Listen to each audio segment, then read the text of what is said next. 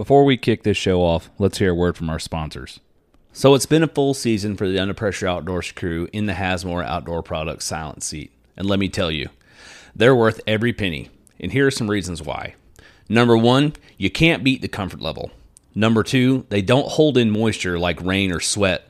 Number three, they completely fold out of the way when you stand up, giving you a full range of motion in your climber. And number four, they cut down on your setup and breakdown times dramatically. Don't just take our word for it. Use offer code UPO15 and get 15% off your silent seat and many other US made accessories for your climber today. You can find Hazmore Outdoor Products on Facebook and hazmore.net. That's H A Z M O R E dot net and in the link in this podcast description.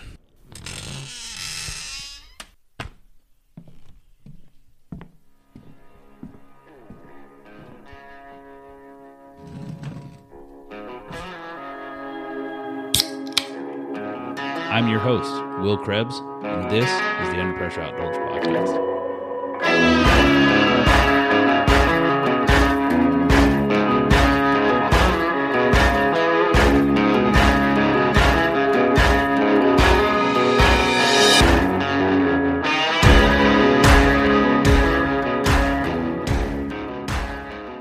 How many fronds were you cutting for your boat? like 20. I say we carried it. Jim's Jim's holds uh I think yours has 10 on each side. Nine. 9. Yeah. 18 holes, but then you sh- that's that's just to get the vertical ones in. Then even though I'm going to use burlap over the motor and burlap over the front, you still got to throw some shit up there to make it look good, and then you still you can still see the boat like Yeah. from the water. You can see, so you got to have something that goes over the side. Depending on how far you run, you better dip that burlap in water before you throw it over top of that motor. Good point. you gonna be, Good point. you gonna be back there figuring out how to use out that, flames. figuring out if that fire extinguisher works or not. Ah, I, don't, you know, I don't know if I got a fire extinguisher. in there. Is there a fire That's- extinguisher? in there? You better That's have where you one. take a green palm frond, throw it over the top of the motor, and then throw the palm frond over the top, of, or throw the burlap over it. you throw wet burlap, it'll be fun. Good point. It'll cool it off enough before it gets too hot. So you, want, you want the fix on the boat? Yeah. So you got the PVC going down the side, right? Mhm. So go get you a queen palm. Oh, okay. Split the queen palm down the middle, just in half. Have the tassels hanging down, Yeah. Oh, there you go. and tie strap him all Zip the way tie it. down. Zip tie Yep. it all the way down the PVC. To hide the side of the boat. Hangs right over the side of the boat. Hmm. You act like you ain't got queen palm somewhere in your neighborhood. Somebody I don't does. think I do. Somebody's got them. If they if they bought a palm tree, if they had they paid a landscaping company to plant a palm tree in their yard, they got a queen palm. Yeah, but King or queen. Either you one. talk about those ones that they just they, they The ones that rain the Massive- stupid berries all over the place. yeah. They're dumb long.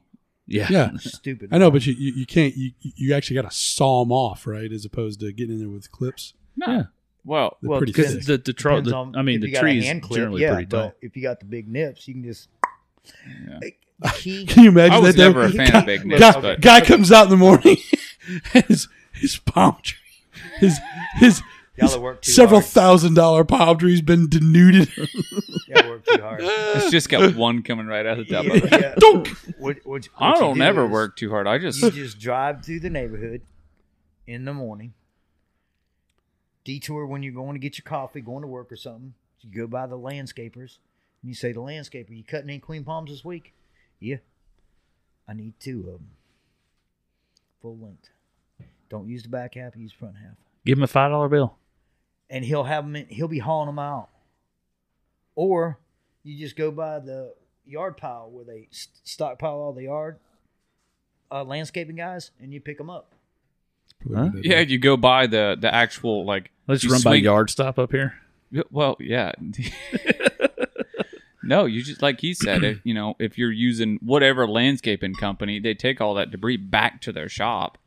You Or, no, they take it to. You, a lot of times they're taking it to a certain landfill area where a Yeah. burner shredding it or doing something to that nature. So, I mean, I got it pretty easy. The villages, they're always cutting, so you just drive through the neighborhood and pick them up. Yeah, make sure you're talking to the top of Yeah, the you got microphone. to bury your like.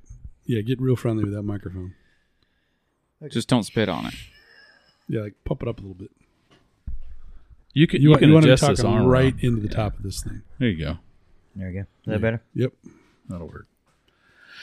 Ah, Queen queen. What's the difference in a queen queen palm and a king palm? I know there was Male and thing a female? ki- such thing as a ki- well. I mean, I don't know. Yeah, I never heard of a king palm. Yeah, Uh, I think they're the whole trunk of it's a little different in the king than queen. I don't know. I've never heard. I, I, As long I as it's one of cannot those long palms. That's I cannot stand queen palms. I can't stand Sago palms. Those things are junk. They're not Who, really- Whoever decided to put those things in yards, I got a couple in my yard. I hate them. I got one about thirty years old and just Yeah. trimmed it yesterday. I drive past your house all the time now, Joey. You should stop. You thinking Segos? You thinking Robolinis? I uh no Sagos, 100% Sagos. Um, I got a building a custom house in a neighborhood over there by your house. Go past your house and then turn right, and there's a neighborhood, fancy neighborhood back over there where everybody's got like two and a half acres or five acres or whatever. Mm-hmm. Building a custom house back there, but I honk my horn every we time looked, I go by. We looked at that uh, housing development, but didn't want neighbors. You're gonna play nice to the neighbors you got now. We're having fun right now.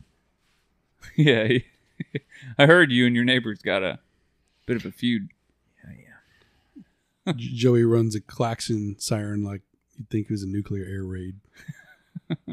Big air horn. Yeah. It was. We did have it hooked up to the electric, but batteries were getting too hot, or the clamps were getting too hot. So we switched it over to the uh, compressor. so instead of it running on a motor, you just turn the air up on the compressor and it gets louder. Turn it down real quick. That's exactly You know, what wah, we do. So are you still having to? I thought that they came down on them and said you got to play by the rules. Uh, long story short, uh, Governor DeSantis signed a bill in his first year in called the Agriculture something other law that protects people who are registered agriculture. Oh, and That's they're, you. they're a quote unquote winery. Well, no, me. Oh, this you, is me. okay. They don't qualify. We do because we're ag exempt. So, in other words, if across the street they had farmland and they were tilling it up and all the dust was blowing across, and you wanted to complain to the city commissioners or the county commissioners, they can't do anything. Nothing. If you want to play like what we boiled it down to is is the cops came up to the house and we said to them like, uh, "Any of y'all mounted posse?" The guy's like, "Nah, but my buddy is." I said, "Well, how do you think they trained that horse that your buddy rides? You think they uh, just magically knew that the sirens and the horns were not going to affect that horse, and he wasn't going to start bucking you and all that?" And cop kind of looks at you like, "Well, yeah, I guess you got a point there." And uh, so, because we fall up underneath that, there's nothing they can do until ten o'clock at night. Anything past ten o'clock at night, um, after uh, seven a.m., we can start and uh, till ten. Yeah, but your neighbors were going pat. They were playing loud music until we. they were played. they Yeah. were warned. Yeah. They- yeah, they were warned because they're a winery. Wah. Well, we don't have any new reviews on Apple Podcasts this week. Um, pull pull the group page back up, Jordan, All right. because we are uh, pretty dang close to having to give away some wood duck decoys. On uh, ironically enough, uh, early season opens on Saturday. By the time you hear this, it'll have been open already. But let's see, we said two thousand members. Well, 1882. I'll say my phone says 1.9, but this says 1882. So Interesting. Still, you're 100 and, we have 50 new members this week. 118 people away from being at 2,000. Then we can ship you some nice tangle free wood duck decoys and uh, nice GPS. I can finally get it out of the studio. What am I going to do with that empty space where the box boxes sat for so long? I don't know. Amanda will find something to put there. Oh, man. So you guys can write us a review on Apple Podcasts. You write it, we'll read it here live on the air. Um, you can write reviews on Facebook, I guess. You can leave a five star review on Spotify, but you you can't write anything. Yeah, I had originally gotten on Facebook to try and see where the reviews were. I've seen, I know I've seen them before, but is what it is. But uh, you write them. We'll try and dig them up and read them for you to hear your what you typed. I've seen them before. Just don't know how to find them on the computer. But anyway, we're in here talking a little bit of duck hunting, and like I said, by the time you hear this, I guess when does when does wood duck and teal close? Next Friday, Wednesday. Wednesday. Wednesday. That's the last Well, day. Wed- Wednesday on uh, uh, wood duck.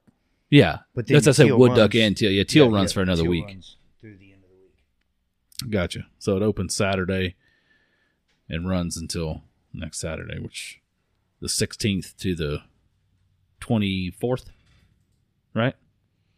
Yep. Yeah. I'm looking to deep fry some wood ducks. Deep Whole. fry. Whole, deep, Yeah, like a turkey? yeah. And Either inject that or. I'll smoke them whole. But plucking those things. You know, Have you thought about getting in some uh, some paraffin, like some wax? if I get good enough at killing ducks, I'll just drop the money and buy one of them banging around things just takes all the feathers off. I would love to have that problem. Yeah, but the wax is cheap and easy. Just got to dedicate a pot to it. hmm Still a pain in the butt. Yeah, I think it's probably easier than plugging the damn things. That's why I want to do the lazy man thing. Just drop it in the laundry machine and bang, oh, pretty much done. You could probably make one of those uh, pluckers out of an old washing machine. Yeah, I've seen it done. I've seen videos on it. Yeah. DIY online. Yeah. Has a couple of them. A weed eater motor and a laundry machine drum. Go to town. I think that's a project that you should indulge in. Or No. a weed eater motor and a blender. Good way to make margaritas too. Something totally different. You know, I I remember who I was talking about, but or I was talking to about. But if you can make like all the stuff that they make run on drill batteries, there's got to be a way to make a regular uh, blender run on a drill battery. Like you don't need a weed eater engine powered blender to make margaritas. No. Somebody's got to make an attachment. If not, please steal the idea. We'll take it and use it on the Suwannee River trip, making margaritas on the water, We use it on dove hunts. What do you mean? making bloody uh, Bloody Marys. you don't need a blender for that. You just need Jim. Jim's a Bloody Mary extraordinaire, son. Even Briar was like, I don't like Bloody Marys. And then Jim's like, give me a minute. Make a I- Bloody Mary. I'll Briar's like, try it. "Ah, I could drink this. The thing is, is, it's not that I don't like Bloody Marys. I just don't like tomatoes. They're not really tomatoey. What, what what's no, the I can't. Do, I'm allergic to tomatoes. Unless you cook them, you got to cook the acidity out of them. That's Raw what I, that's what I tell that's what I tell McDonald's so they make sure not to put it on my sandwich. See, now everybody knows how to get me. We want to, you want to cut that out. Joey, you need a sandwich? Here you go. how- Got one for you. How allergic to tomatoes are you? Um, I can get pretty sick to the stomach and uh, get Not- some sweats and Not like kill you allergic. no, though. not not not Just killing make you no, Not going to swell up like a, a fish allergy or a shell allergy. No, not like that. But We'll introduce everybody around the table. I'm your host, Will Cribbs, and I got Jordan here with me. I'm here. Let's get it. I got Jim, Yes, sir. and we've got Mr. Joey Lyon. enjoying the visit. And uh, as we're talking a little bit of duck hunting, you got the youth hunt coming up, which has already been advertised again. Well, I mean, it's coming up at the end of season, but yeah. Well, yeah, but duck season is starting Saturday. Same with deer season in Zone C. Yeah. So now's the time to be telling people that it's going to happen. You're right. That's a great day, though. You can go out and hunt ducks in the morning and still be in your stand for the afternoon hunt. Yeah, but Y'all kill some ducks Nope. for me because I'm going to be in my stand in the morning and in the afternoon and all weekend long. I'm sorry, but if I, I'm not hunting the afternoon, if I had to pick one hunt to hunt, it would not be the afternoon. Not in Florida, not this time of year. Hmm. Too stinking hot. I don't know, man. Hunter was sending me some pictures today. His target buck ain't moving till like seven o'clock every day in the afternoon. Well, yeah, I get that, but if I'm, I'm telling you, if I'm going in blind somewhere on public land in Florida, and they're like, you can only hunt mornings or afternoons, They I'm gonna say sit in the morning. They say afternoons are best on public land. I don't know, but I've never been much for. Every now and then I'll go on an afternoon duck hunt. Sometimes you get some wood ducks that'll fly at the right time in the afternoon. I always like to let them roost. Yeah, You know, they get. I actually do a lot of scouting for the evening time. watching where they're going. Yep, yep. You know, just seeing where they want to come in and feed at. I think that's actually, and not a lot of people think you got to scout in a boat. You don't.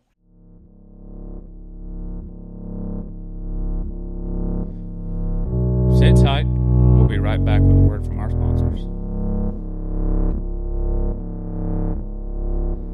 As we move through life, it's inevitable that we're going to find ourselves needing trusted advice from legal counsel, from business transactions to real estate, lawsuits to contract matters.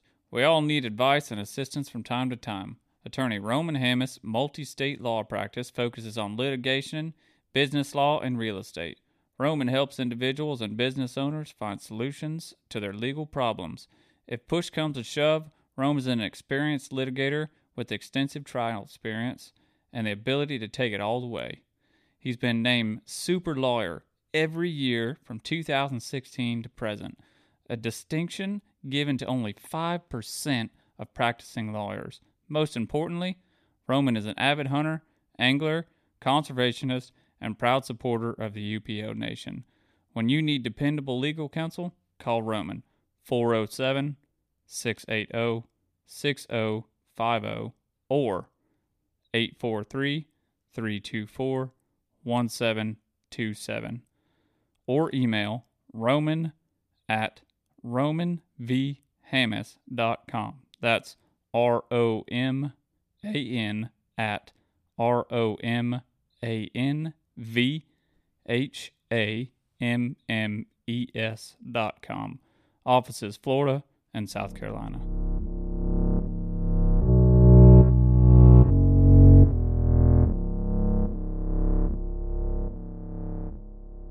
Can scout from shore pretty good.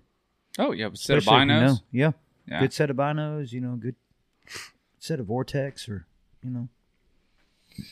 Too many people. Yeah, I'm telling you, I got a little place that I know where even throughout all summer long, I'd go back there, and there's probably 20 or 30 wood ducks lift out right out of it in the summer in the afternoons are in there. So may just have to one day this week. I think in the spot that those birds were sitting in, you'd have a tough time wading in there. I bet it gets pretty dang deep, pretty dang quick right there. But I could get on that back corner and make something happen. Bring a canoe with me to go get them. Yeah. I don't think you have to wade in. I think you could stand, sit down, But this time of year, you know, you could just swim out to get them. It'd probably feel better. You could probably dang near walk all the way to them, except for where that little hole is. But You mentioned the youth hunt earlier, and we're trying to get ahead of promoting that. And we're talking about the Emeralda Marsh youth hunt, where last year we had what 120 was it by 120? we're right, right around 120. So 120 kids showed up, no cost to the kids, and every one of them went away with a set of tangle-free decoys. So we're not going cheap on the decoys. Duck calls, lanyards, a hat, Ducks Unlimited membership, backpack, face paint, and a meal. Right. So, and we don't charge the kids a nickel, so we're highly, highly reliant on the generosity and kindness of others to throw cash and stuff that we can auction off and things like that to cover the cost of running that. And we'd love to make it 200, but we, we, we are limited by budget. Yeah, we had PepsiCo sp- sponsor the drinks, and you know, so it ended up. You hear a bunch of people talk about how much fun they had, you know, Yep. and that's what's exciting about it. The, the kids enjoy the hunt. The parents get to listen to the duck call all the way home. I always get a couple messages about those, and um, you know, we had taxidermists, you know, Landon. It um, donating mounts. Oh, dude, Landon Mounts. does some jam up mounts too. Yeah, he came in and last minute threw one in, and we also had guns donated. Yep. That was awesome to have the guns donated. So we had trips. So it's it's all rounded. You know, it, somebody always say, "Well, I don't have a whole bunch to to give anything." You know, we set the link up. The kids are for free. So if you got ten bucks, it goes a long way. Yeah. Ten ten dollar donations gets us a couple boxes of decoys.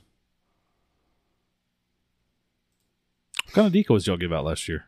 Teal last year. Coot. We did have coot also. We had uh, teal and coot um, that were mixed in there. A lot of them were teal because we just could not get the coot. They ran out early last year. Right. So we've actually jumped on it early this year and talked to them. Um, I sent a message to Tangle Free and let them know that we were going to So you're giving out tangle free decoys. It's not like whole box. Walmart six, six of brand. them. Nope, they're getting Yeah. Tangle Free, Teal, Blue Wing, or uh, Coot decoys. Those are some good looking decoys. Yeah, Yeah, coot, I- coots never go out of style and they disappear because everybody wants them. But it is nice to every now and again throw in another species to round out. If a kid comes four, five, six years, it's gonna have a pretty decent spread just for coming to the youth hunt. Right. Uh, do you guys see any uh, crazy birds killed last year in the youth hunt?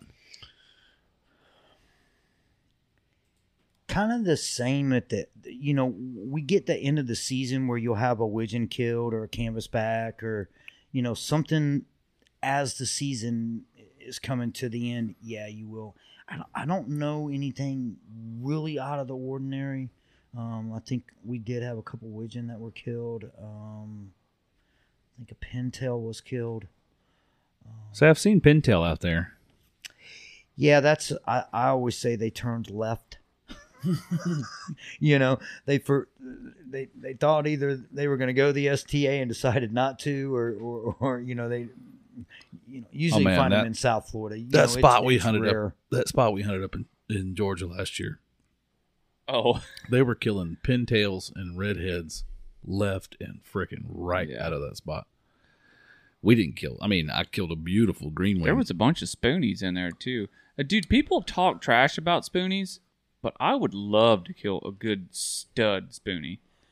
I mean, like a drake. That, I've killed a, hen, beautiful but bird. I've never killed a, a a stud drake before. I, I never killed a pintail either. I mean, that's actually my goal this year is to shoot uh, uh, a goose and a pintail. you can try and shoot a goose in Florida. Is that your goal, or just a goose? Period. Yeah, I think I can.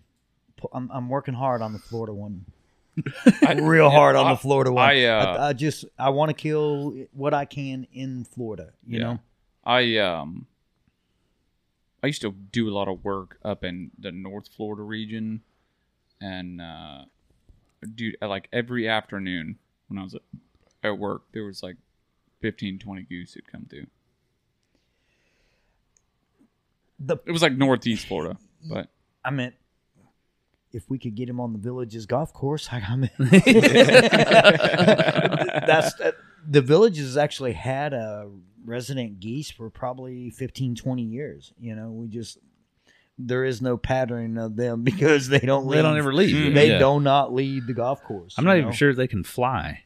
believe it or not a few years back you get I a pretty ran- good pellet gun, don't you? Yeah, you know, Egyptian goose. I was going to tell you, I ran into an Egyptian goose up here, and I'm thinking to myself, no, I don't need a shotgun to shoot that one. I can, Yeah. I can actually use a pellet gun on that one. so, yeah, it's it's you know when you talk about the different species and stuff, it, you know, it, you always find a prime example. I multiple gadwall last year were shot, nice drakes too Yeah. Um, and not the marsh. I mean, you know, it was kind of crazy. You know, a couple of the areas they were shot at, I just you don't see them. We think we saw one with you on, on Skeeter Pond. You know, I wasn't going to name the place, but we think we saw a gadwall that one day. Big old bird. Yeah, you know, a lot of people. I got this call a lot last year, and they said, "What?"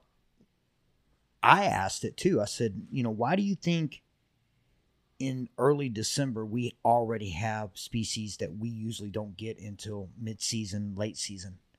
And I really think the water had a lot last year. If you think there was no water in the Central Fly Zone, I mean, if you think through Mississippi and all that area, they were bone dry. I mean, you could walk across the Mississippi basically. It's low this year, too.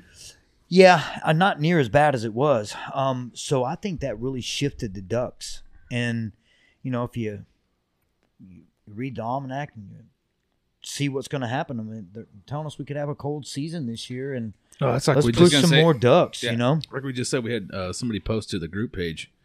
Uh, Matt Oglesby Yeah. posting uh, Persimmons. pictures of persimmons. I said, man, I said, what are they calling for? A, a you know, what do the seeds say? What winter we're gonna have? You cut. They say you cut a persimmon seed in half. In the middle of the persimmon seed either has a spoon or a fork in it. Spoons gonna means you're gonna get a lot of winter for shovel. The spoons for shoveling snow. And the fork means it's gonna be mild. You'll be able to harvest longer. A longer planting season. What do you say? I don't know yet. Jordan's going back to look right now. Yeah, he ain't Uh, responded nothing. yet. Yeah. But that's one of the old wives' tales. I really think that it's about that time. If you kind of look at how time over the years go, you know, I remember um, probably 10 years back, we were running up to St. Vincent to do a hunt up there. And I remember it was 17 degrees in Wildwood. Well, that was like when it snowed in Tallahassee that year. Yeah. And I think I think we're due for another stint like that. I mean, you know, you think about every 10, 12, 15 years. 2011 was the last time I remember it snowing. yeah. And, So- and that, but they say, I mean, like last year on Christmas, it reached like 17 degrees. Because I know I, I hunted Christmas morning, and I had to get my dang, I had to break ice in the back of my boat to be able to put the plug in. We did have nice cold weather. I mean, there was a lot of Those were just short hunts. spurts, though. I'd love to see some some good. long. I mean, that's you know when th- those years back I was talking, we had multiple days of that. You know, I'm talking two, three, four days where the temperature was in in the you know 20s and teens, and it felt good. You know, but we'll see. Hey, I did forget to mention his name, and I did want to say thank you to uh, um, Jay McKelvey. He was another one of the uh, taxidermists that donated at the. Besides Landon, Landon came in and donated his when uh, he drove by the hunt and just wanted to participate and and uh, give back to the kids and stuff. But um, Jay's been um, real helpful the last couple of years and donated to us also. So I didn't want to forget to to mention him. Well, last year we had a ton of donors. Man, we had guys coming out of the blue. Mike Levin did. from over in Tampa donated. He was our title sponsor with Levin Financial Group, Mhm. and I mean I can't even name them all at this point. But well, Buck Gardner's always been a supporter, and uh, oh my goodness, I can't remember the lady that helped us with the face paint. Um, real nice lady.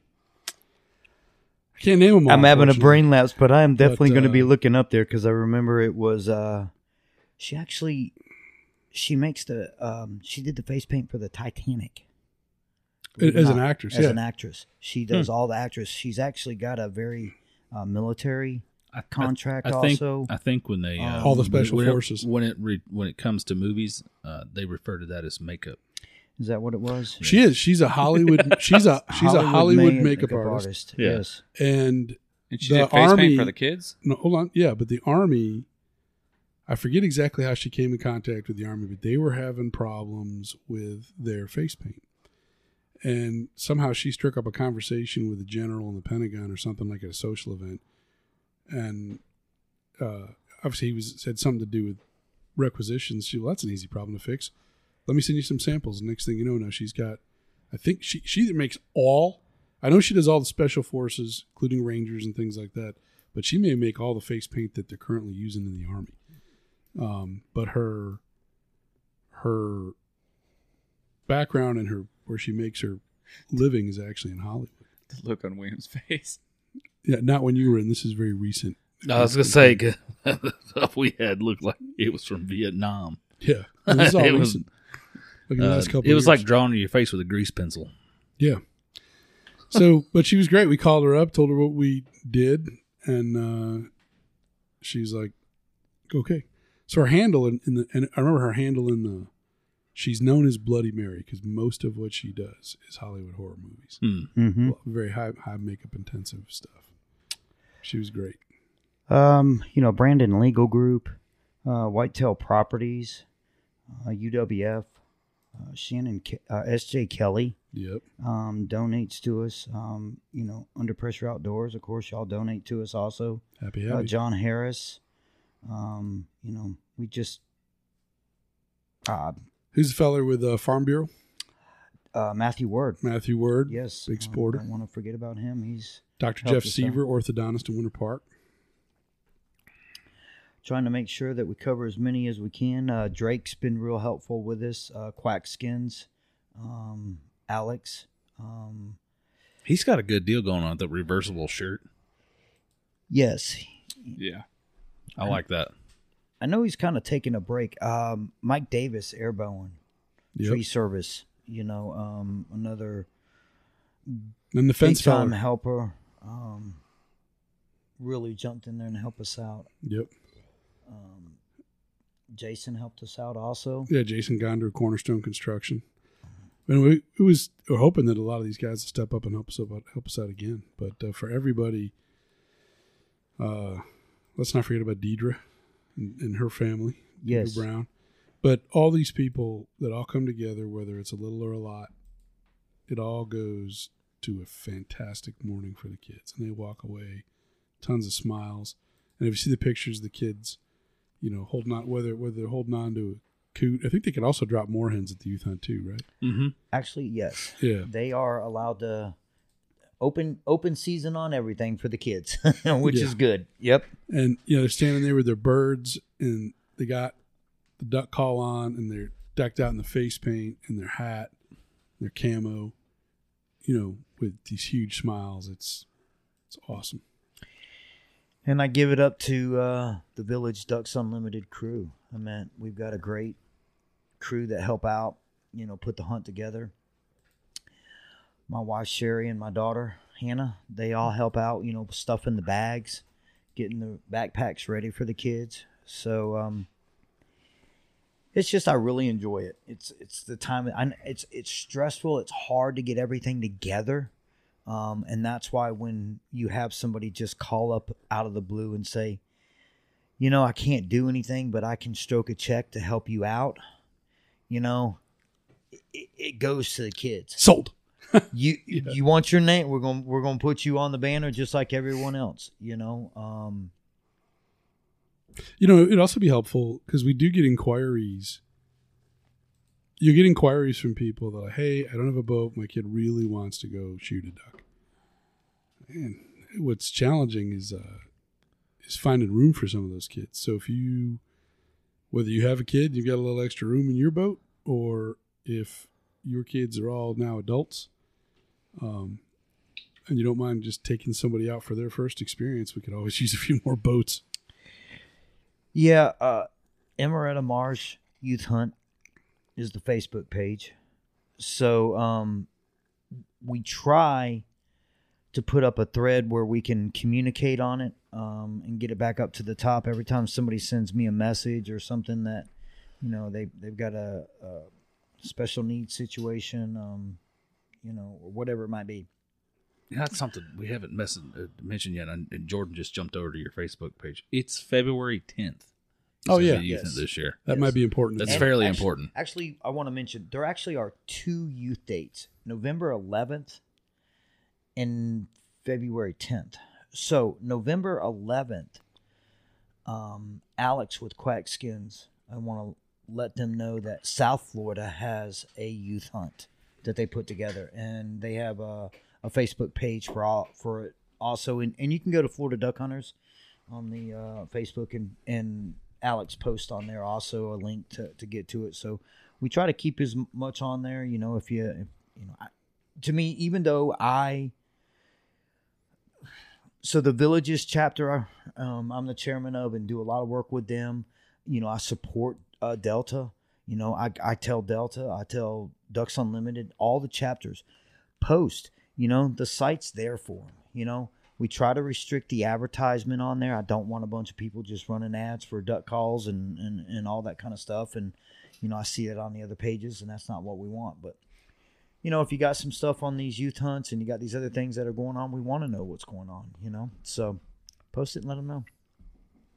We've Yeah. got some. Uh, if y'all want to bring, it's the 10th and my birthday's on the 8th. So if y'all want to just go ahead and bring my birthday presents there, we can we can make that happen too. Yeah. Anything special you're looking for this year or Diapers. Little girls' clothes. Yeah, Yeah. diapers. diapers? Yeah, yeah. I'm, Okay, I okay. Uh, Are those for you or are those for the new one coming? the new one coming. Okay, yeah. okay, just making sure you didn't need them. yeah, she's due on March first, so I. Well, I guess well now it's all been be at the announced to the world, yeah. you know, on Facebook. Jordan's having a little girl Yep. in Yeah. March. We, well, I, I actually got to see the pictures and the, the pink background, and Yeah. so congratulations. I, I hadn't had a appreciate it. chance to to tell you. Yeah, I'm excited for it. There you go. I am excited. It does change your life. I'll tell you that much. I believe it. Um, I always, I've always told my friends when, especially when you know you're going to have a girl, just go into the safe and Yeah. pick pick Listen. the best one you like. hey, you know, Yeah. let me my, tell you something. My better half is a, a elementary school teacher, and uh, with some of the stuff that she's told me that her third graders come home and say and talk about and things that they've done um, outside of school and the words that they use and the things that they know about in third grade, I'm like, she's getting homeschooled. I, I will raise I'll raise her in a concentration camp before I let her know about that kind of stuff in third grade. When my daughter went to visit the from going from middle school, she, fifth grade, hmm, getting ready to go into sixth grade, and they went to school, and the kids told her what they were going to do to her when she came to school. I looked at my wife and I said, "Yeah, I think we're putting ours in private." Yeah.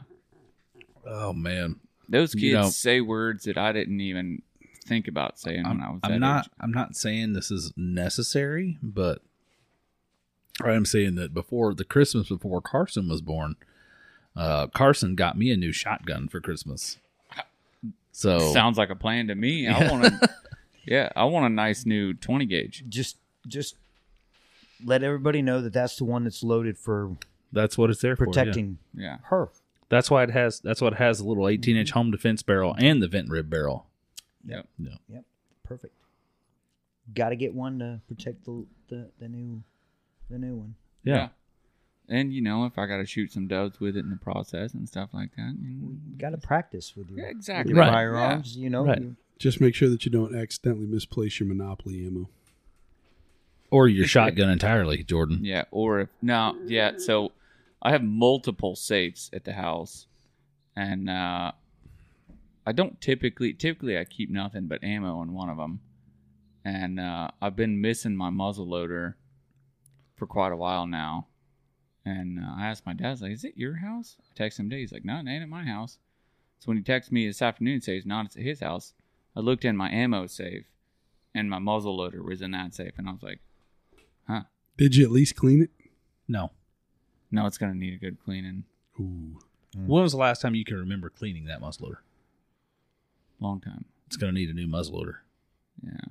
Well, I mean, it, so it didn't have. I at least did empty the barrel from last season. After I didn't shoot it, but before I stowed it, I emptied the barrel. So it's got the same little blemish from last year. But I think I can actually work on that a little bit and try and You hone didn't it out. clean it some. before last season either. Yes, I did. We cleaned it at your house. Gee, I can't get all those. I can't get those little grits out of the barrel. I don't know why. So I can't figure out why this thing won't sight in. It's a little pity. I don't really know. I think a muzzleloader is a little more forgiving than other firearms, but yeah, Yeah, I was gonna say when you know yeah around the breech might be a little pity. I'll try to. Yeah, I'll try to look at the best honing process possible. See what I can do. Look up some YouTube Uh, videos. We got we got to get them things sighted in again. Yeah. We got a muzzleloader hunt coming up the end of October, and uh, I don't really need to sight mine in as much. I just need to go shoot it, and make sure it's still sighted in. I was going to say, like, of all the firearms you have, the one that probably takes the least abuse all year long is probably the muzzleloader. I think you uh you underestimate how often I hunt with my muzzleloader. How often do you shoot it? We shot it. The thing is, though, yeah, That you're right. gets banged around, but You don't you don't shoot it, but just simply loading a muzzleloader can be abusive to it. yeah, Because of the don't know. black powder it is so corrosive. Get good rings though. I think with the the really good rings. Oh no, I don't. I don't think. I, Guys I that guarantee you. around use a scope like a handle these days and never knock it out of first out of- first shot I go and shoot, it'll probably still be dead on the nuts. But every time before I go and shoot, before I go on a rifle hunt, I still go out and try to shoot my rifle before I go shoot at a deer because for some odd reason, if somebody else was in the gun safe and trying to get some paperwork or something and knocked it over and didn't say anything about it, just stuck it back in there. You know, I go to shoot at a deer and I'm like, why did I miss? And I go and shoot a paper and it's eight inches high because it took a nice fall out of the gun safe. I told somebody last year, it was like right before duck season. I was like, "Have you have you tried to shoot your pattern your gun at all?" Nope. No, I know exactly where it's hitting. I said, "Are you 100% sure?" Yep, had it for years. Know where it hits. I was like, I mean, I don't know about you, but mm, like, like when we had that podcast with Jimmy Muller, my gun's a tool, and it goes. It sometimes it falls over in the boat and stuff, and that doesn't mean it can't knock your. That bead is not on there. I mean, it's on there, but it's still easy to knock it around a little bit here and there. It doesn't hurt to just double check everything before you go to know that you're going to make a good kill. Mine's just about a hair shy of a shoot through bead because I got that fiber optic bead in the front. It's half broke. They they make beads for guns. You're right. Yeah, I'm yeah, you're just a instinctive. extinct. You just throw up and know where your gun's going to Yeah. be at. I mean, I I think more people if you the I when I sit at home, I have one of those. So we have the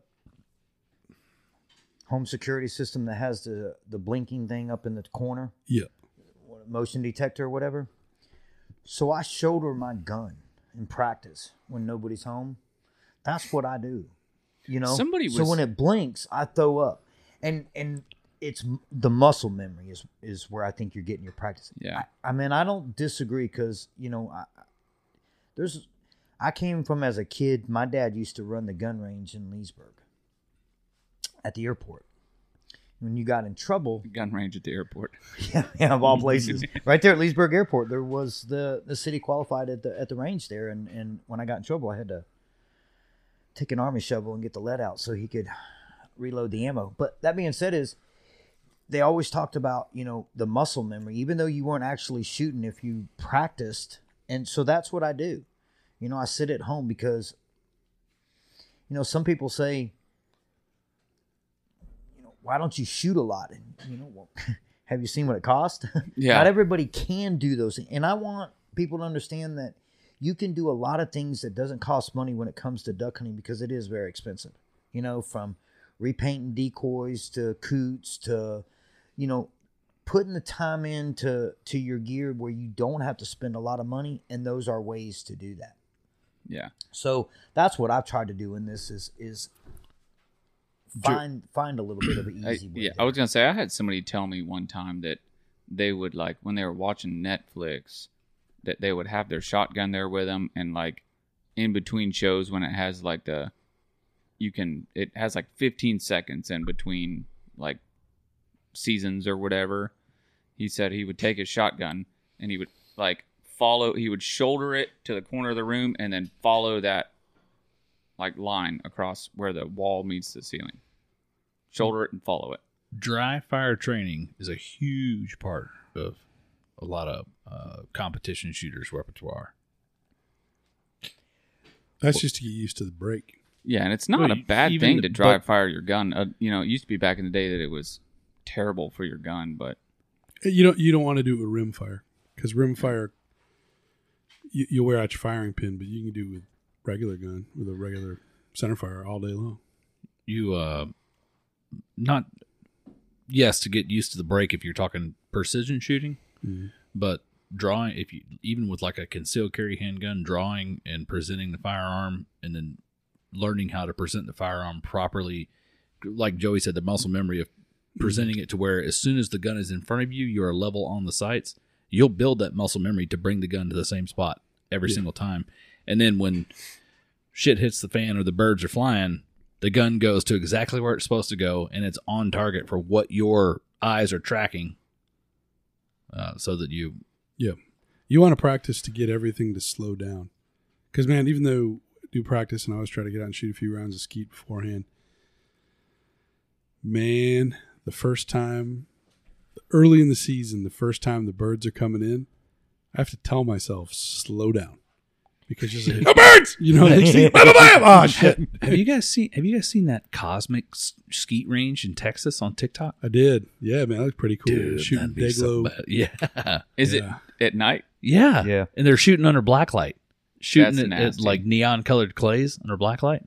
Wicked looking. But you talk about muscle memory. What's a bow hunter do? Practice and pra- don't drive out Well- of your bow. Well, the other thing is, is you set it to your cheek, same spot every time, right? Right. You've got that spot, and and that's what I think. No matter what firearm, whether it's a bow, whether it's a muzzleloader, whether it's a shotgun, those things make a difference, and you will be surprised when your gun's not sitting right. I mean, I think deer hunters, you actually, you know, you're, you're looking through a scope, so you've got that time to actually feel like the gun is setting in the right spot in the shoulder. You don't have that in duck hunting. You know, you're going from sitting there out of nowhere, and then teal fly over into the top of you, you know, and it's an F eighteen just. But that, that's what I was talking about. Slow down because you, it, with all the practice, especially one of the things that kind of gets me is like, yeah, I'm one of these guys that's constantly hunting everything, and I like to hunt. I like to hunt some things with a certain 20 gauge and other things with 12 gauge, right? And then, you know, so I'm con- and then there's rifle shooting, so I'm constantly shooting different firearms as opposed to just sticking with the same gun all the time. So that'll start to mess with your muscle memory a little bit but it's still all there. It's still relatively the same, but different guns, shoulder just slightly different, right? And where the cheek, where the stock is in the cheek. But that's where the practice comes in. Is you still have enough time to get that gun up, and all of a sudden, if you're, it's a lot of things to think about, but it just comes so fast. Like, oh shit, I'm looking down on the rib. If you're looking down on the rib, you're going to shoot over, right? So if you just, and, but if you're thinking, if it comes fast enough like if your brain's working fast enough, that's what I mean. Everything slows down to where you know how to make that adjustment. Right? You just you just tweak it a little bit so you're looking straight down that rib, and then all of a sudden also be able to make all those adjustments about your lead. Like it's taking me minutes to talk about it, but all those things can be adjusted in a quarter second. Like it all, but you have to see that picture over and over and over and over to know that it's not right, and that's and and then be able to adjust to it. You can't if you're not shouldering your gun over and over and over you just can't make the adjustments fast enough. Then you're shooting behind everything, and they're they're hell and gone. and I always tell especially when people are in my boat, if you're shooting and missing, ninety percent of the people are shooting behind ducks. Yep.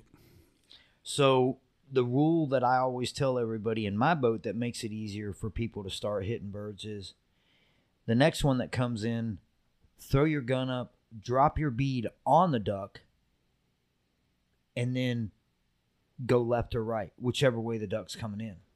So you're pulling your gun, and then what happens is after you do that once or twice, that muscle memory comes back to what they were doing. So I went through a slump, man, for like a year and a half. I was switching guns because I couldn't get comfortable in any one of the guns. So the muscle memory was off. And one of my buddies said, when you're sitting at your house, use that little blinking light up in the corner for the motion detector. And I was like, okay. So I just kept shouldering it in the off season, and that really changed that following year. Yep. If I've said it once, I know I've said it at least a hundred times. Accuracy is consistency. Even if it comes down to throwing a spear, if you threw a spear the exact same way every time, you will hit the exact same spot every time. Except for the wind, Relatively, angle. Wait, and the ducks don't come in the same way every time. No, if it's a, but if you if you're No, if it's the same, you. You're yeah, right. it, You're accuracy right. is consistency. Um, but dude, I I had a problem uh, a couple years back. Got used to shooting passing ducks all season long, and then uh, went and hunted a piece we had in Georgia, and the birds were landing right in our face. I could not hit shit. I kept shooting over top of them. That's what I meant about slowing down. Yeah, Like, his just because I, I, I mean, I'm I'm really criticizing myself, so it sounds like. But ducks will come in, and you know, a lot of times, you know, especially when they're decoying well, the the ducks will come in, and the first one is just blot it out and blast it.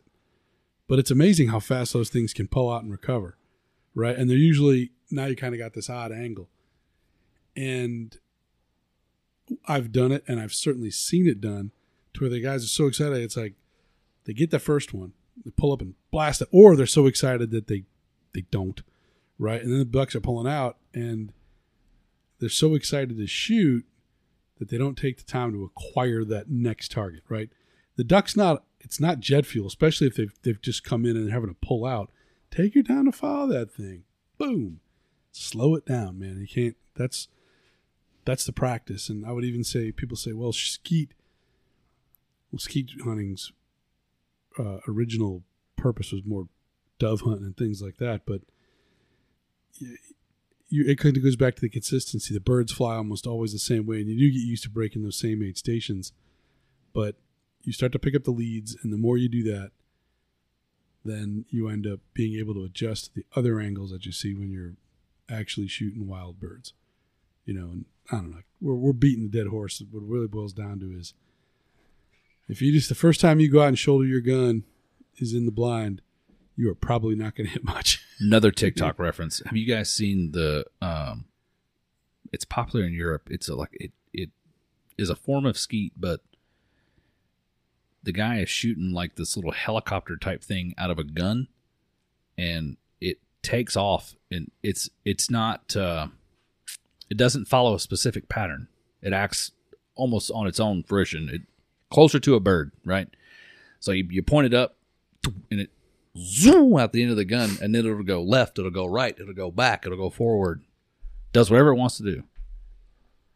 So You haven't whatever that? he's throwing has got funky aerodynamics, or It's like this little, yeah, pretty much, It's got its own mind. pretty much. But it float. I mean, if they fly really well, they're made out of recyclable material. I looked at, I was like, oh, that's cool. I want to get one of those. The gun itself is like three hundred bucks, and then those things are a dollar a piece. It's like, nah, I think I'll stick those eat.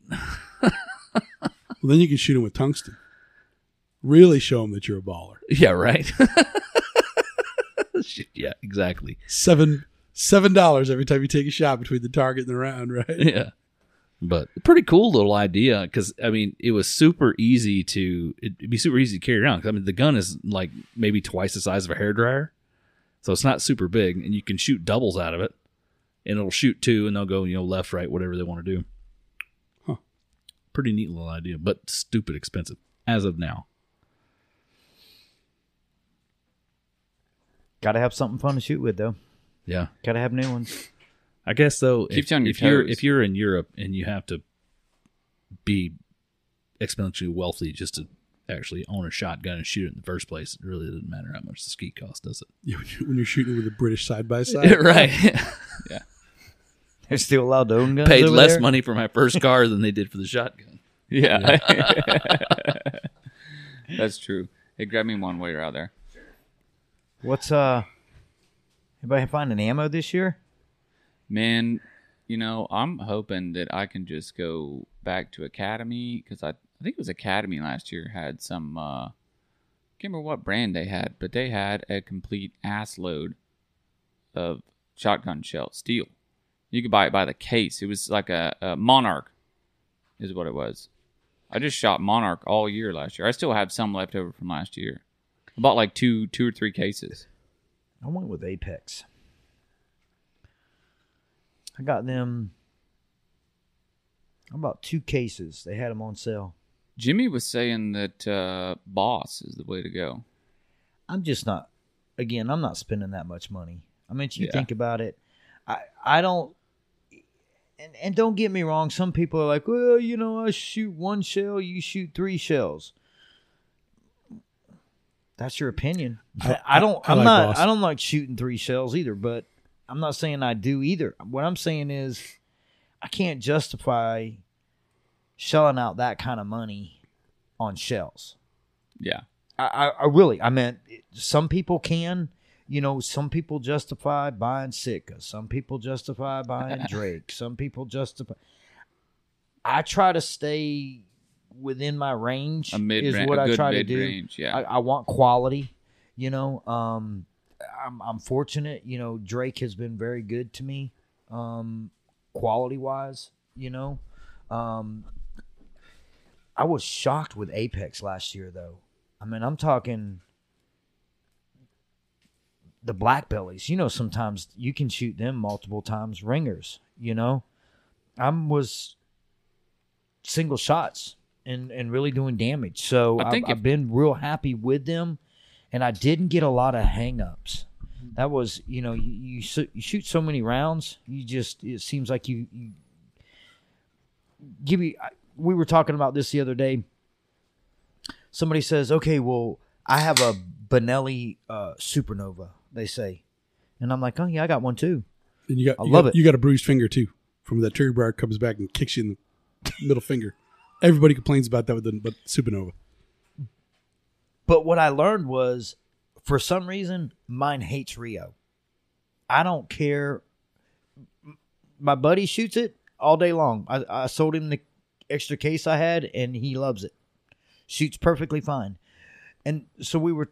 It goes. It comes back to you know, are you shooting the same rounds that you were shooting last year? Did you pattern your gun? You know, me personally, the best thing I found to pattern a gun is Christmas paper. You take Huh? Christmas paper, the white part of the Christmas paper, go to 25 yards, shoot three shells of different ra- of different companies on each.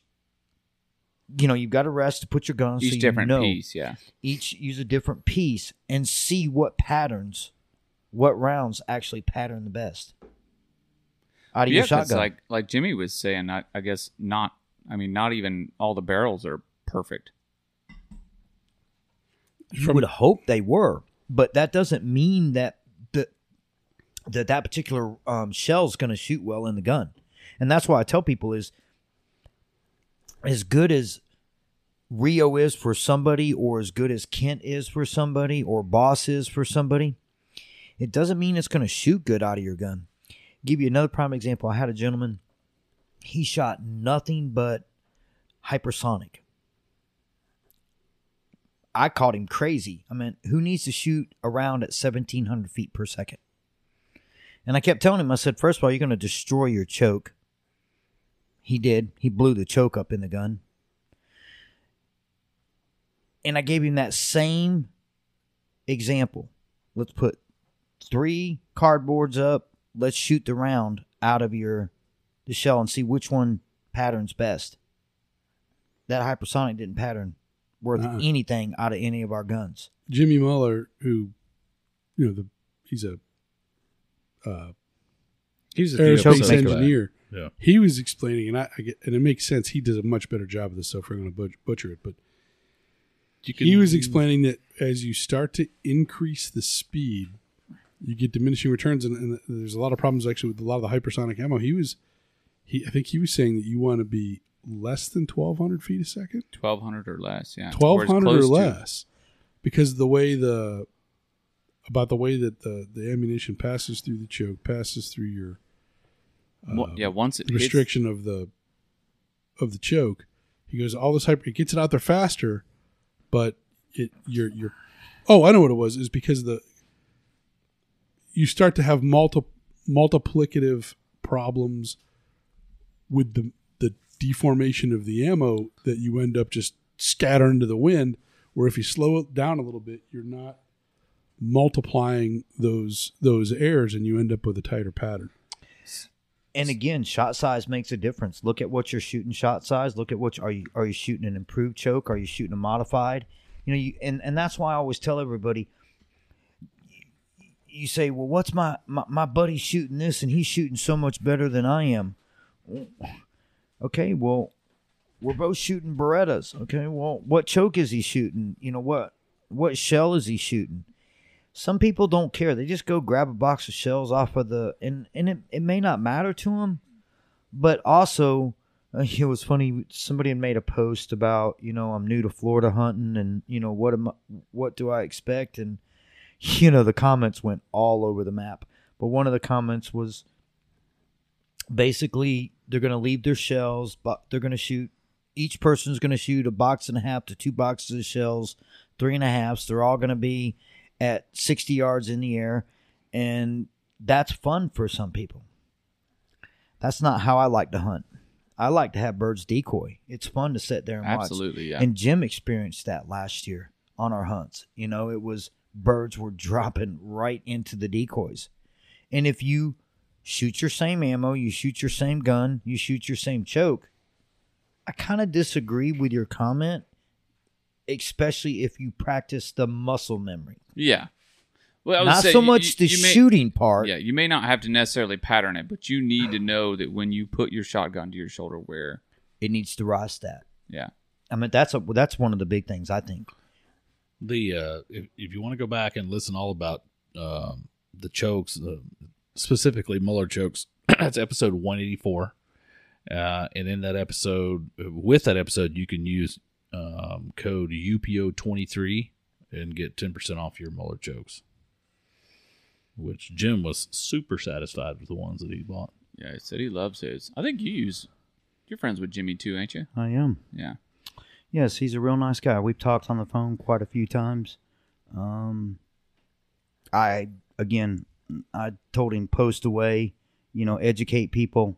You know, I, we do He's have a, really disagreement. I would, and I will say this. You know, just because you can do something doesn't mean you should.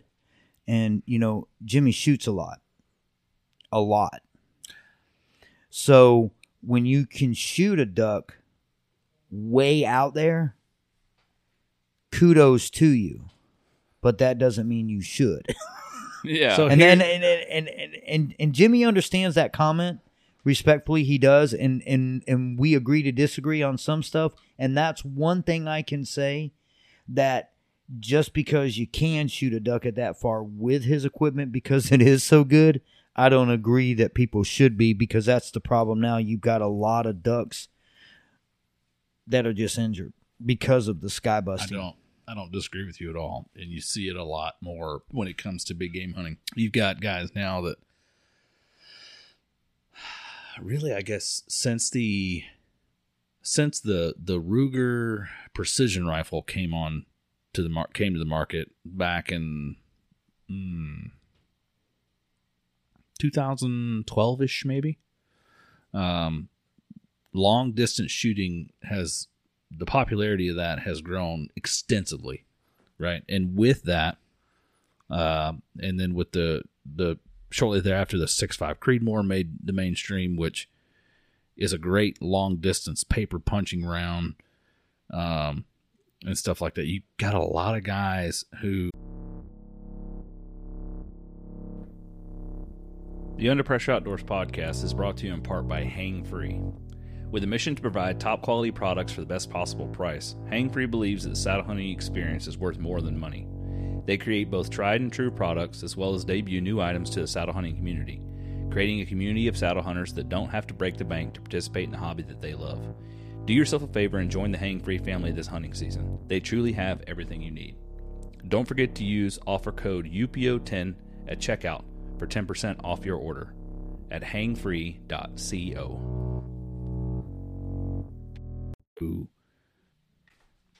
you've got guys now that think it's cool to go and you know you're shooting elk at eight nine hundred thousand yards well just because you're shooting a 338 lapua magnum and it's capable of killing an elk at a thousand yards doesn't mean and, and maybe you've got all the practice in the world and there are some guys that they can do that right but that's not and it, that's not commonplace It's not ethical. I know. I know. I don't think it that- is. I mean, that's my opinion. We're, everybody's allowed to have one. I just, I don't think you should be shooting an animal that far. I mean, It- There's a lot yes, of stuff that so can happen between when that bullet leaves the barrel and when it makes that animal. that you have I- no I- control I over. hate, I hate the word ethical. Drives me nuts. It's like opinions, right? Everybody, because there there is no there, there is no line in the sand of what ethics are. Because people tell you that it's not ethical to water swat a duck. Well, I'll tell you what, I've never wounded one when I water swatted it. Right. So Again, is that not the most If it ethical lands shot you in my could take? decoys, right. I did something successful.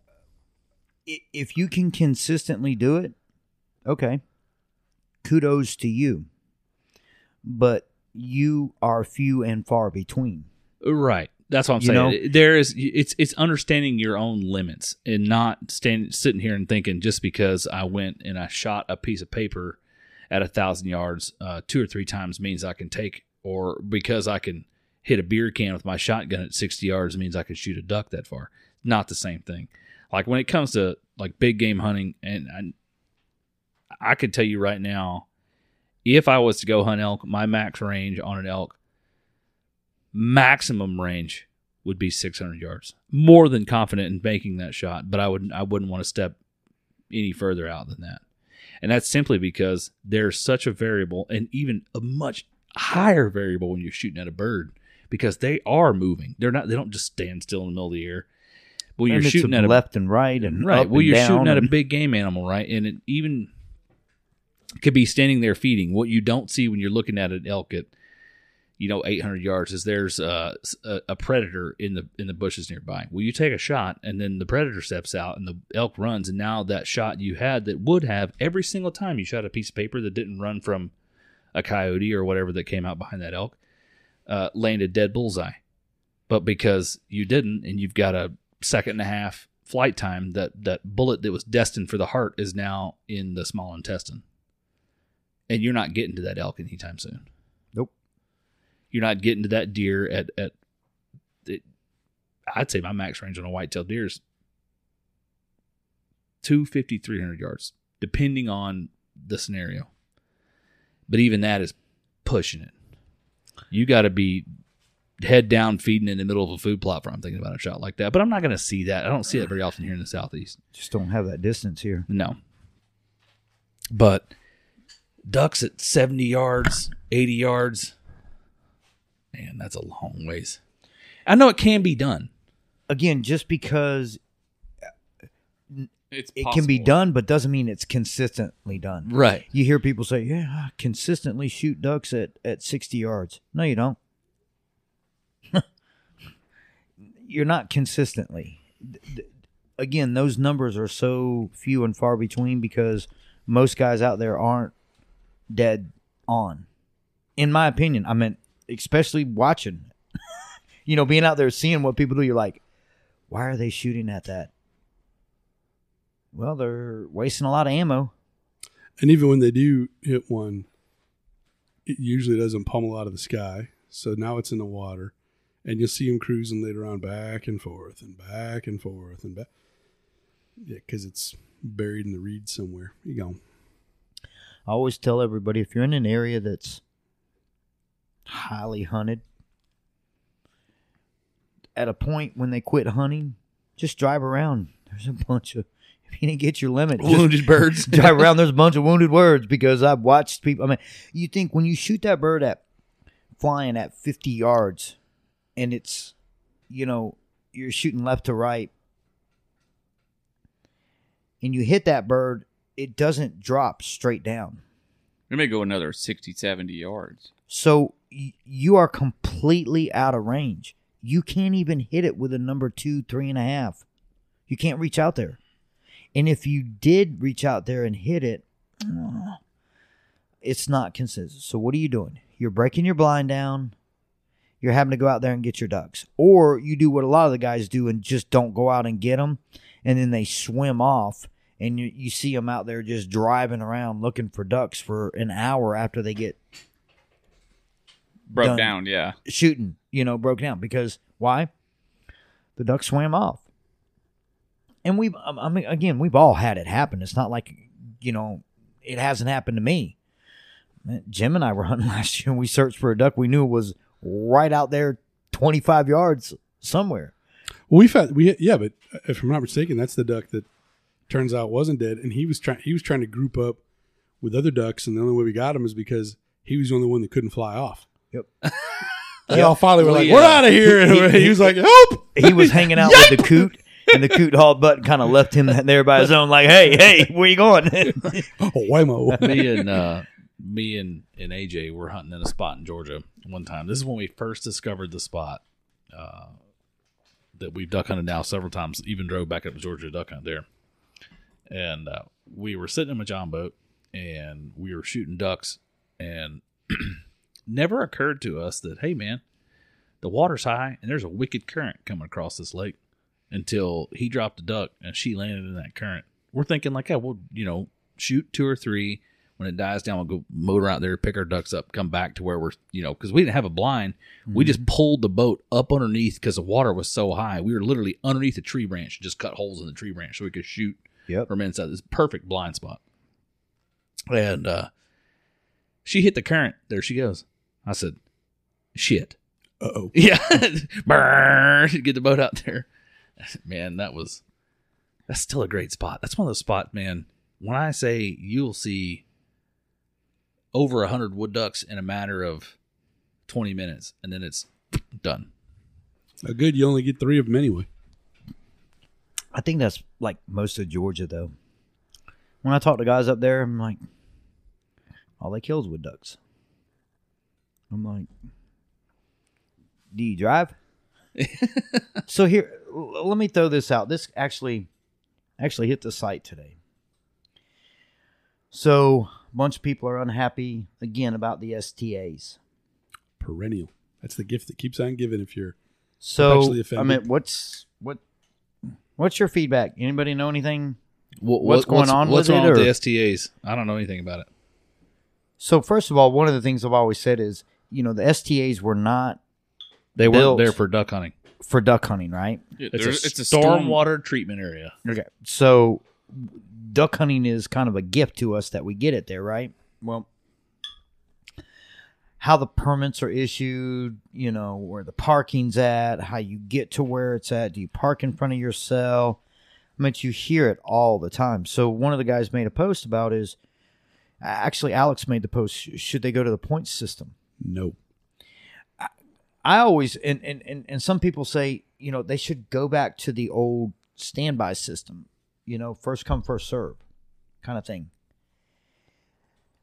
So, I chimed in on it, and and and this is again, I'm allowed to have my personal opinions, and just like everybody else is, that doesn't mean that that's the way it has to be. Just because, you know, I started Florida Duck Hunters, I I I let people have their own views of what they think about this, but what gets me is, is people think that if if that's your only place to hunt, I'm sorry. Because I'm fortunate that that's not what we have up here. You you can hunt. I mean, I know you know everybody. it's not your only place down there either. It's just the one everybody knows about. Well, it's That's like- it's there's where you places can here. Kill, it's where you can kill the most species at Yeah. without doing any work, basically. You know, and somebody says, you know, so if you live local, I mean, you think about it. If if we want to go hunt the STAs, do you know how far a drive it is? It's like four hours. Mhm. Almost. Easy. Solid three and a half hours to get there. Yeah. So We were down by the STAs when we were shooting iguanas. Hey, I don't know if you if you ever get Jim down to South Florida, he'll tell you at least four times in a day that he hates South Florida. There Just goes our listener you know. base. they I probably just- hate it's the South Florida population. just I, much, yeah. I, I'm down there all the time. Guess what? It's I'm not the- a big fan of it either. It's the tra- it's the traffic. so much humanity. I can't Yeah. t- tell you how many, how many times Jim had said, and it wasn't just I hate South Florida. If it wasn't for the traffic, South Florida wouldn't be that bad. But I hate South Florida. That and it's also the sixth borough of New York. so uh, you know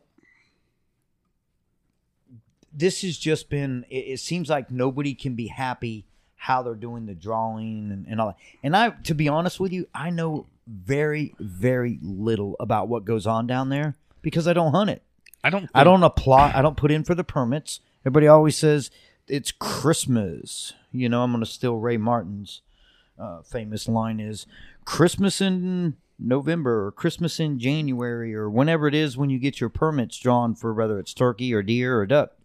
Yesterday, Yeah, I don't go to the Tuesday- STAs. I don't Tues- put in for them. I don't put in for Merritt Island either. it was Tuesday this week that they they drew for early season, and then you know later season come around. But my thing is, is I can't stand the complaining of, well, I didn't get any permits. It's the same people that complain about not getting permits to hunt ducks, whitetail deer, whatever else, that also complain when they didn't get a, a gator. Haven't, I haven't gotten gator tags in 20 years. I put in for this lake that only issues two. Well, no kidding, bud.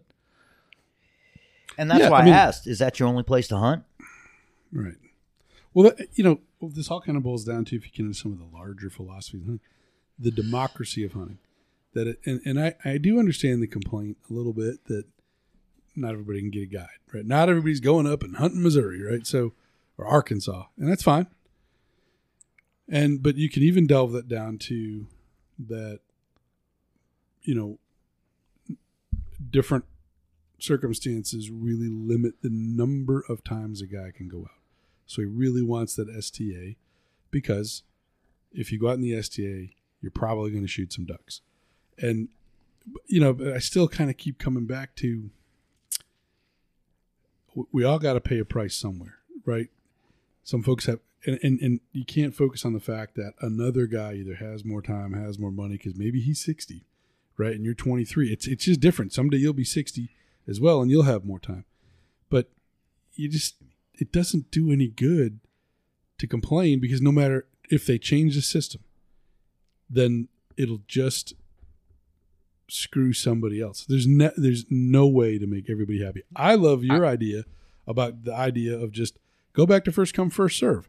But even that tends to favor the people Well, that have more time local, to be able to but get out and I- sit. Well, I somebody like says the- I spend a lot of time, not to cut you off, but someone says I spend a lot of time scouting.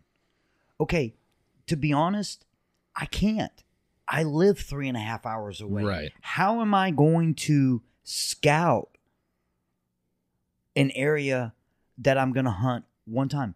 And that's why I tell people, y- you know, don't put in for the permit and then get drawn on the permit and then come on and say, hey, can you can can anybody give me any pointers about you know, I'm at Merritt Island just got blown up, you know, because of the permits that were issued. Somebody's complaining about, you know, spot naming or whatever. Okay, or we're already on the spot naming and we no one's even hunted yet. So that's the problem I have with first come first serve. Whatever they come up with down there, here's what I tell everybody ultimately. If you're not showing up to the meetings to put your input in, then send an email. Because Sure. other than that, it's a broken record. You come on Facebook, you complain about the spraying, you complain about the permits. Then do something about it. Get your friends, get them to send an email. Tell them what you want. Enough people tell them what they want, they will make changes. Look, there's So- a, there's a we talked about it a little bit last week. I'm sorry to step on you again, Will.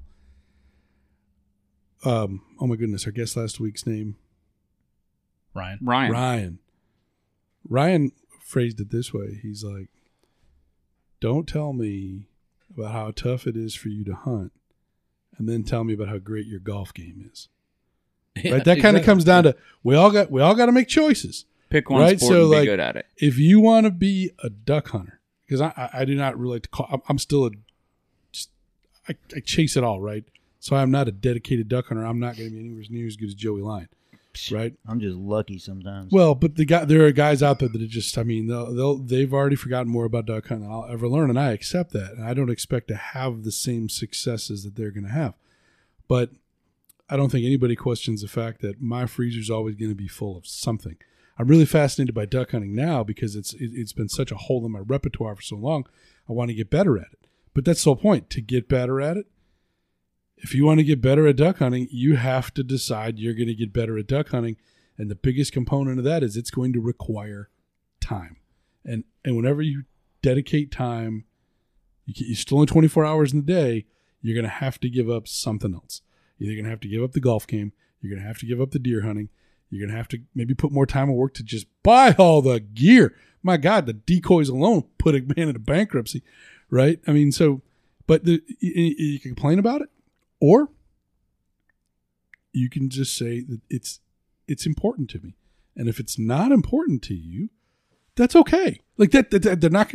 There's not a special place in hell for people that don't hunt ducks, but if you're not going to put in the time and everything else, and you're not going to go through the expense and the the eating the bad food at the gas stations and the lack of sleep and all these other things, it's just you don't have to like it, but unfortunately, you're complaining about something that you may as well be pissing in the wind. It's just the way it is.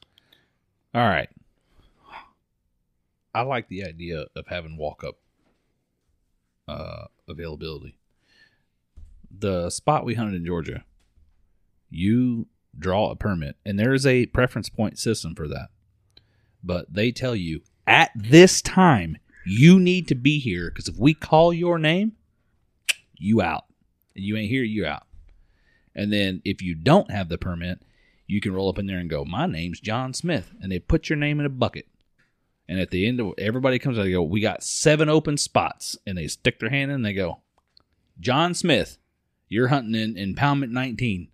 I like that. I always have liked that standby where Yeah. if you wanted to just show up. But again, that can cater to the local that can show up there all the time.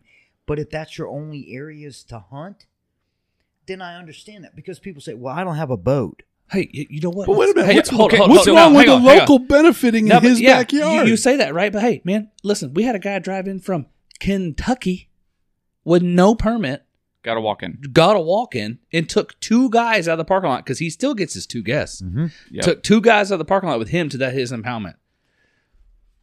and and that's you know it's kind of you were sitting here talking about the deer hunting and all that kind of stuff and and the joke is with me jim will call me up last year and he's like hey man i'm, I'm gonna go to georgia and go deer hunting have fun yeah, because he's Because got gator hunting, I he's got- got duck Yeah, hunting, he's got fishing, he's got clients. I'm like, But then you come you come into this thing when when 2020 and COVID and all that bull crap came around. You had the state of Tennessee that would do in person blind drawings, and you had towns that counted on the fact that people were going to be there in person. Had whole festivals planned around that crap, and they went online and then refused to go back. So now you're hurting a local economy. yeah and that does help that person but to give you that example i don't i'm not a i mean i enjoy deer hunting i'll do it but if somebody says to me do you want to go deer hunting or do you want to go shoot six ducks yes, You're gonna go shoot six ducks. I'm gonna go shoot six ducks. I, I meant shoot your buck, have fun, shoot your doe, have fun. I'm gonna go shoot six ducks. Yeah. But I also was never. I've always duck hunted. I didn't do a lot of deer hunting. Yeah. So I had a conversation with a, a buddy the other day, and uh, he was like, "We we got a hunt coming up this weekend. We're gonna do some deer hunting with a couple of the listeners uh, that we've got together and kind of scheduled out. And one of them couldn't go because he had scheduled some other stuff. And uh, I was like, "I'm going." He was like, "You just wait till next year when your when your kid's born." Or it's like, "You're lucky your old lady's letting you go." I'm like, "But listen, that's the thing. Is like."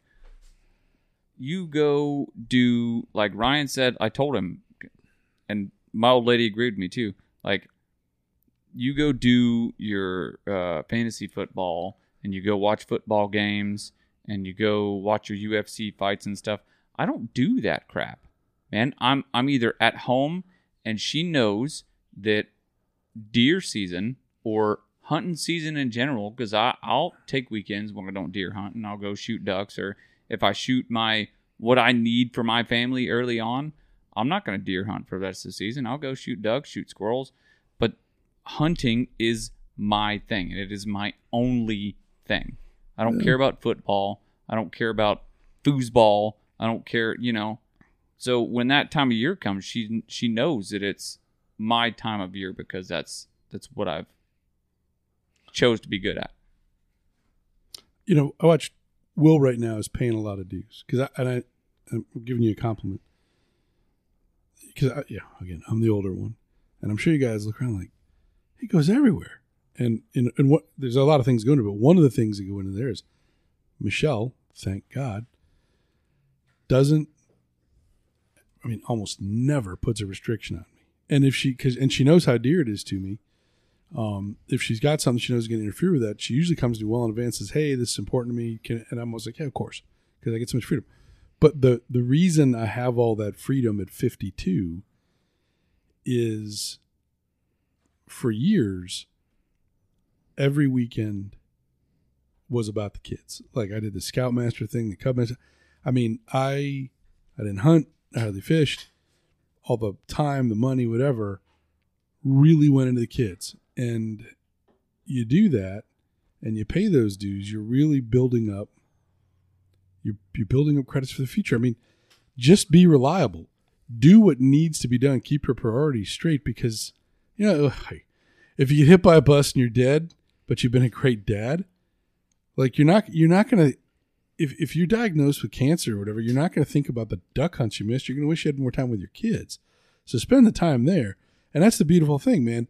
Do the work that needs to be done. Take care of your job, take care of your money, take care of your kids because they're, you know, hopefully the money and the job and that all works out. But the one thing I can tell you is your kids are going to leave. And if they don't leave, then Yeah. you didn't do a good job with the kids.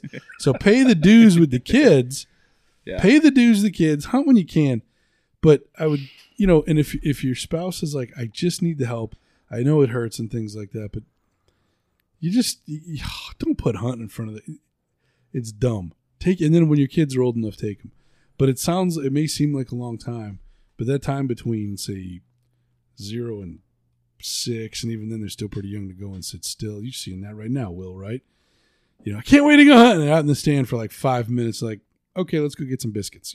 Nah, well, yeah, it was that way gonna when uh, Rylan now at seven years old is ate up with it. That the big difference will between sit there. five and four and oh five yeah, and seven. yeah. When he Yeah, was but five, videos of him in the woods at two walking around. yeah, I, I mean, I mean, you I've just had him, you just introduced. I was early. fortunate enough to have a place, a, a lease that was very close, 15 minutes from my house. So I had him out at a very young age.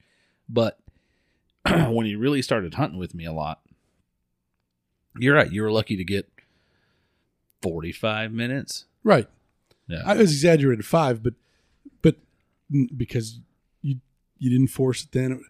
You're as your kids get older, you'll be able to hunt more just because that will become the time, right. right? Or maybe not. Maybe they really get into baseball, or maybe your daughter gets into something else, and all of a sudden you're gonna have to make those decisions like either the kids or hunting. Either the kid, and and in the in the short time, it's really easy to say, oh, "I'll do it next week. I'll do it next week." You- there's gonna be time for hunting and fishing. And now my kids are. You- My we're doing this podcast. My son, my younger son, called, right? And usually he call, he does he just when I get that call, I usually stop whatever I'm doing. I, they don't come in enough, right? So um, I can't, I'm not going to get any more weekends with him. Right? I- the older he gets, the fewer I'm going to get. Take your time with your kids. See, I've helped out with uh, baseball so Yeah. much, so often over the past couple years that, and Ryland's had the same coach for the past couple spring fall seasons. This year, uh, when he did uh, like made the practice schedule, all practices are on Tuesday and Wednesday. We don't do practices on Thursday anymore. We do podcasts on Thursdays, and he knows if he does it on Thursday, I'm not going to be there. Right, but you, you- again, that's Yeah. just a symbol of paying your dues and being reliable. Yeah, I got And- the coach trained. That's Gosh. it. That's that's where I get my weekend passes right now because I get home before she does. So like, I come home, and before she gets home, I get some dishes washed, and I do some laundry, and then she gets home and she can sit down on the couch. And then when the weekend comes around, I'm like, baby, I'm gonna go hunting this weekend. She's like, you did a bunch of stuff throughout the week. I appreciate you can go hunting. Like, You know, but the, the other day you were over at my house. I didn't learn that off the bat though. The other day you were over at my house and uh, I asked you about dove hunt, and you know, she I said, "Hey, can he get a yard pass to go dove hunt?" And and and as soon as she was like, ah, "He's been gone a lot," I was like, "Yep." I was I- I wasn't gonna put her in that position, right? Because when when she says that, that was her polite way of saying, "No, he can't have a yard pass. I want him home." Yeah, she Right? told So me. why why beat her up about it? Because eventually she'd acquiesce, you know, and she might acquiesce to me, but then you're going to be the one that catches Yeah. shit for it. She told me when she left, she's like, "You can go if you want. I'm just gonna really miss you." And I was like, Yeah, I'll just stay at the house. "I'll stay home." Yeah. good thing because we didn't. It was, I went scouting that day. That's I took Jake and uh, Matt Lawrence out and scouted a little bit in uh, a local WMA. So we found them a good spot. So hopefully this weekend, that's who I'll be hunting with this weekend, Jake and Matt Lawrence. So that, that's still different from being gone Friday through Sunday. yeah, But he is Friday through Sunday because he's camping out there. No, no, no. But No, for the dove hunt, it was upcoming weekend. leave Friday, hunt Saturday, come home Sunday for a dove hunt. That's a big ask for for a Yeah. young man Yeah, and yeah. family. yeah. And and I'm not camping far from the house this weekend. So if she needs oh, me, Oh to- yeah, if shit hits the fan, you can run right back to the house. yeah. But I don't know, man. It, that when I when I first got married, hell, we were married for five years before we had kids, and I hunted when hunting season came around. If I wasn't working on the weekend, I was in the woods. And I remember one time Amanda says, uh, "What are you doing this weekend?" I was like, "Ah, "You know, I figured I was gonna, you know, just hang out at the house with you." She said, "Why?" I said, "Okay, well, I guess I'll go to the woods then." Bye. yeah. oh, hey, a cou- you're you're still a couple more years from the. Don't you have something? Don't you have some place to go hunting? And you get annoyed with like, Well, at don't that you have some place to go? I figure Yes, right I now do. I'm about three or four years out from that because then Carson will be old enough. She'll she'll. I'm trying to get her to go at least for her first time this year. She's she's excited. Rylan is uh very upset. Uh, he said to me when I told him that I was going to take his sister hunting this year, she's not going to be quiet. She's going to scare away all the deer. And I said, and you think you are? Well, yeah, but now, yeah. Yeah. um, but he's he's hyper focused on trying to kill actually kill a deer this year, uh, which has got him super excited, and I'm super excited for him. Um, he's uh, he's a dad. If I kill a deer, uh, that that we can that we mount it, um, can I put it up in my room? I was like, yeah, fine with me. What are we gonna do with the deer that's in my room? I said, we'll put it where everybody can see without looking at your messy room. I, t- I told William today I, I was fortunate enough this year, and it probably means next year I won't get it squat, but to pull some really good archery permits. And I was like, if I'm able to knock two out in archery season, I probably won't care. Other than our, our group hunt that we got going, I probably won't care to hunt in Florida. Again, it- with the yeah. listeners, What? the group hunt. It's a bunch of guys that listen to the podcast and us. Yeah. Yeah, yeah, yeah. Yeah, you interact enough, you get to go on me. We we include you in these things. Um, but I mean, and that's the thing where we go up there. I'll I'll sit in the stand with Carson or Right. you know. just just you know but i've also found with the little kids i got a lot more time out of Rylan when i just instead of waking him up at five o'clock in the morning to go to the deer stand you nudge him at five o'clock if he's excited and ready to go then we get him to go to the deer stand if he's tired and wants to sleep make a cup of coffee sit down wait till he's ready to get up out of bed let him wake up on his own, ready to go to the deer stand, put clothes on him, and you walk out there. Might be a little bit after sunrise. But I've done that a couple times now and still killed deer. Walked out there at 7:30, killed deer after that. But when I let him sleep and he's not tired and grumpy and all this other stuff, we go sit down, he's more apt to sit in the deer stand for a couple hours instead of being tired and only want to sit for 45 minutes. I'm still Probably hoping works one the of my same way kids with the come duck back blind around too. it. At least the duck blind, the kids can. I was going to say that's the good thing about duck hunting. They don't have to be quiet. You only got to get them to sit still when the ducks are coming in. I do I the mean- same thing in the deer stand. And if you got them, blind. if you got them covered up enough, they can kind of. Yeah, we've own little thing. we've taken Rylan duck hunting quite a few times, and you you blind up good enough, he can just kind of wander around in the bottom of the boat. hmm And, man, Conk I, right out. I do the same thing in the deer blind. I do in the uh, in the in the deer stand doing duck blind. Give the kid a Red Ryder. If he's bored, shoot some pine cones, shoot decoys, whatever you want to do. I don't care. You're not making so much noise that it's it's going to absolutely ruin the hunt. I'm not giving you a 22 and telling you to go plink. You want to shoot pine cones? Go ahead, buddy. I'll help you cock it. We're in the deer stand. You're not going to kill deer on the couch. It's one thing that's going to get him to want to enjoy the sport more further down the road. Right. That's I wish I'd realized that. Like, because you think about kids and they they understand on some level that that BB gun isn't going to kill it. You know, it's not going to kill a deer at 100 yards, but it doesn't matter.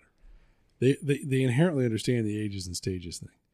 If I had realized then what I know now, every time I took my kids to the deer stand, I'd have had a BB gun with me, so that like I said, they could sit there and Dad, Dad, can I just? Yeah, go ahead, go ahead. Yeah, because it's not really going to mess up the woods, and and then you know even if a deer comes out, let them shoot it.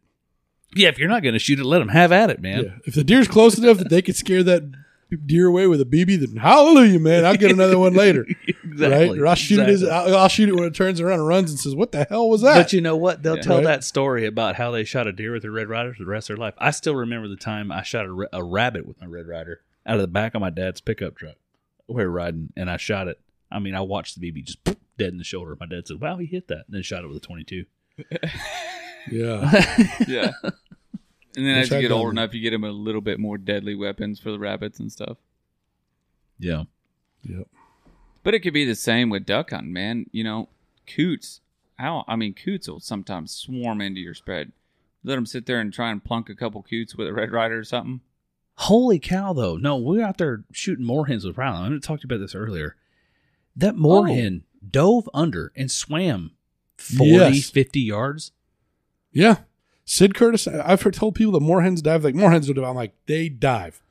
And Sid Curtis and I plunked one. And it was like right there. And we're going to get another one. Look back and it's gone. I'm like, that sucker dove. And we went over there, we pulled the boat over right to where it was and started digging. And sure enough, it's under the water. Hold on. And then it came up. Like we saw it come up. We saw it emerge from underneath the water. And then CS was like, ha! And it dove again. And you know, Sid Curtis, all animal. I thought he was going in the water after it.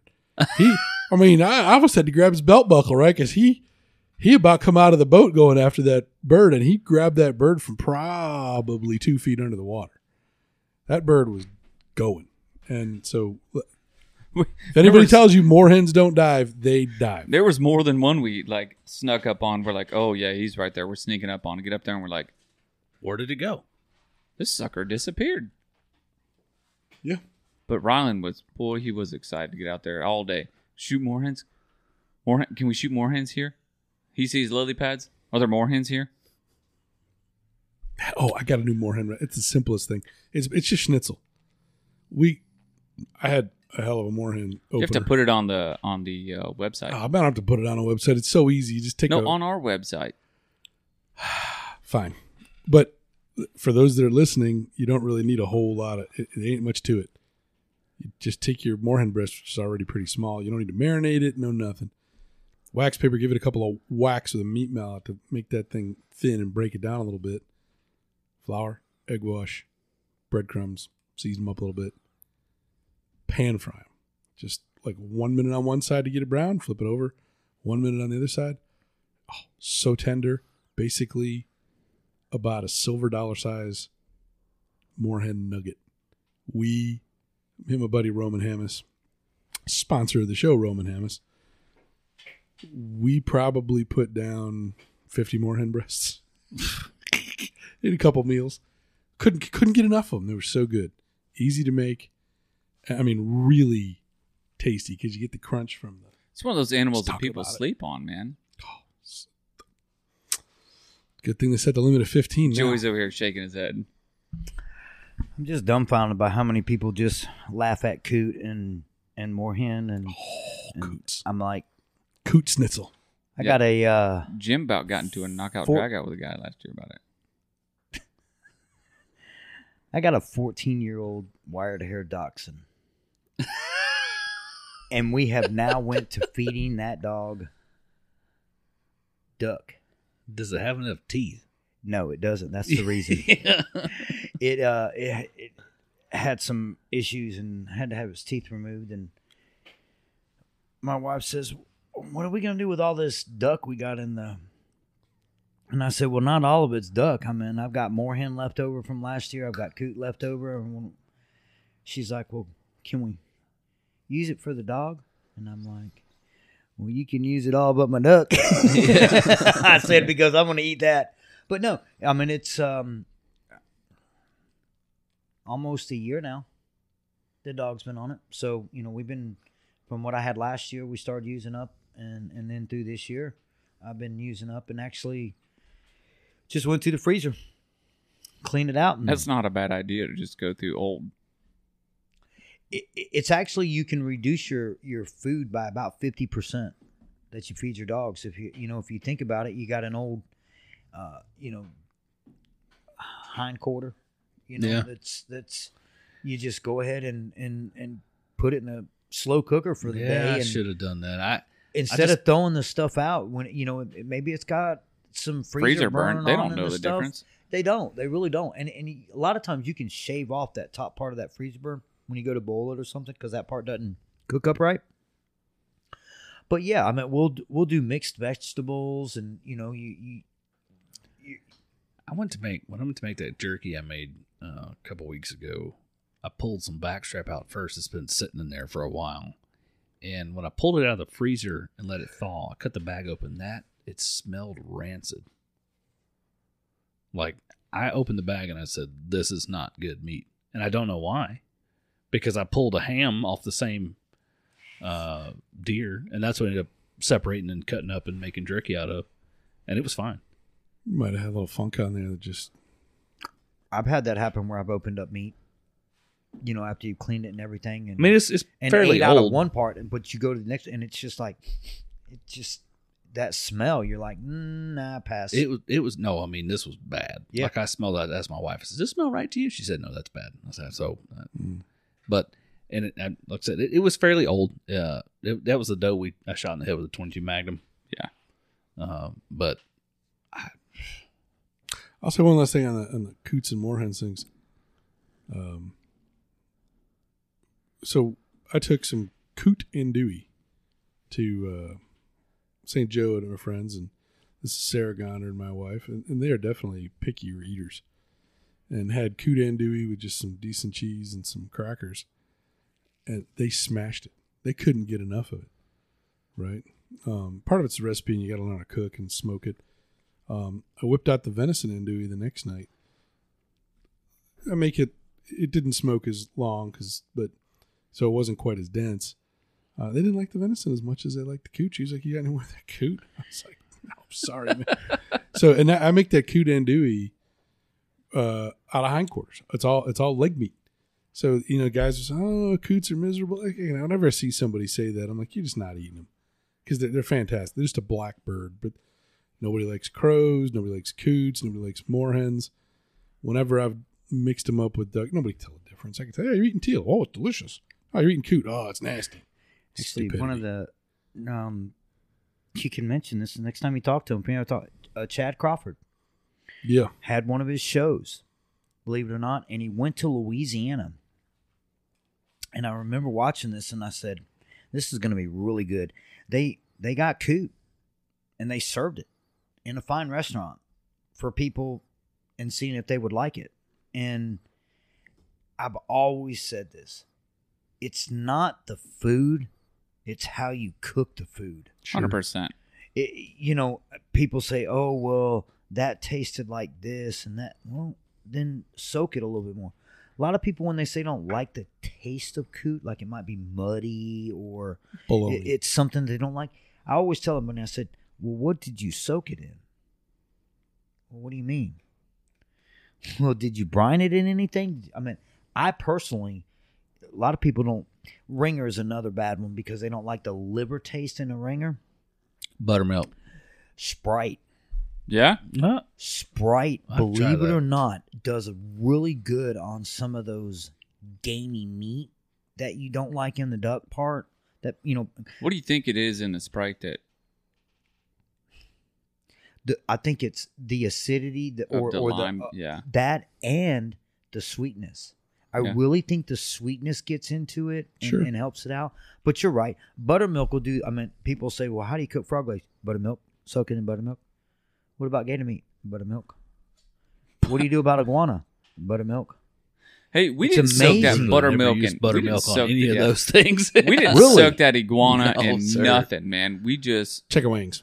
Well, it depends on how you want to cook it. I mean, again, Yeah. like I'll barbecue them, but I'll also take and deep fry them.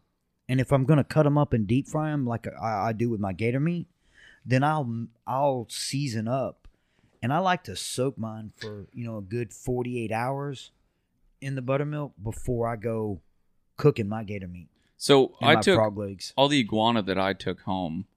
I made several different brines, brined it in it for a while, and then took it out of the brine, dried it off, and then put it in a freezer bag. So it's already got it's sitting in that still has the brine in it in the freezer. So we'll see how that turns out. I gave a couple packs to uh, Sidney Curtis. I need to see if he's ate it yet. I got about 60 in my freezer. I believe it. Gator bait. well, gentlemen, Yeah. you got any closing thoughts? Shoot him in the lips. Yeah. Put in the the next podcast. I'm gonna talk about how got my ducks. Good luck. I hope you guys had a great opening weekend. By the time you listen to this, it's it's already gone. Yeah. Early season's over. Opening weekend, bows opener, uh, the Yeah. bow opener's over, and uh, I hope you guys put some deer on the ground, some meat in the freezer. I'll say it's hunting season, boys. It is. Get- it's the greatest time of the year. Yeah. Screw Christmas. Get after it. That's all I got to say. If you ain't getting after it, like pick one sport and be good at it. It's like I smell the powder in the air. That's right. yeah. Learn to cook. Well, Joey, thank you for joining us, man. It's It was fun. Thanks for having me. back. We'll catch you guys next week. Adios.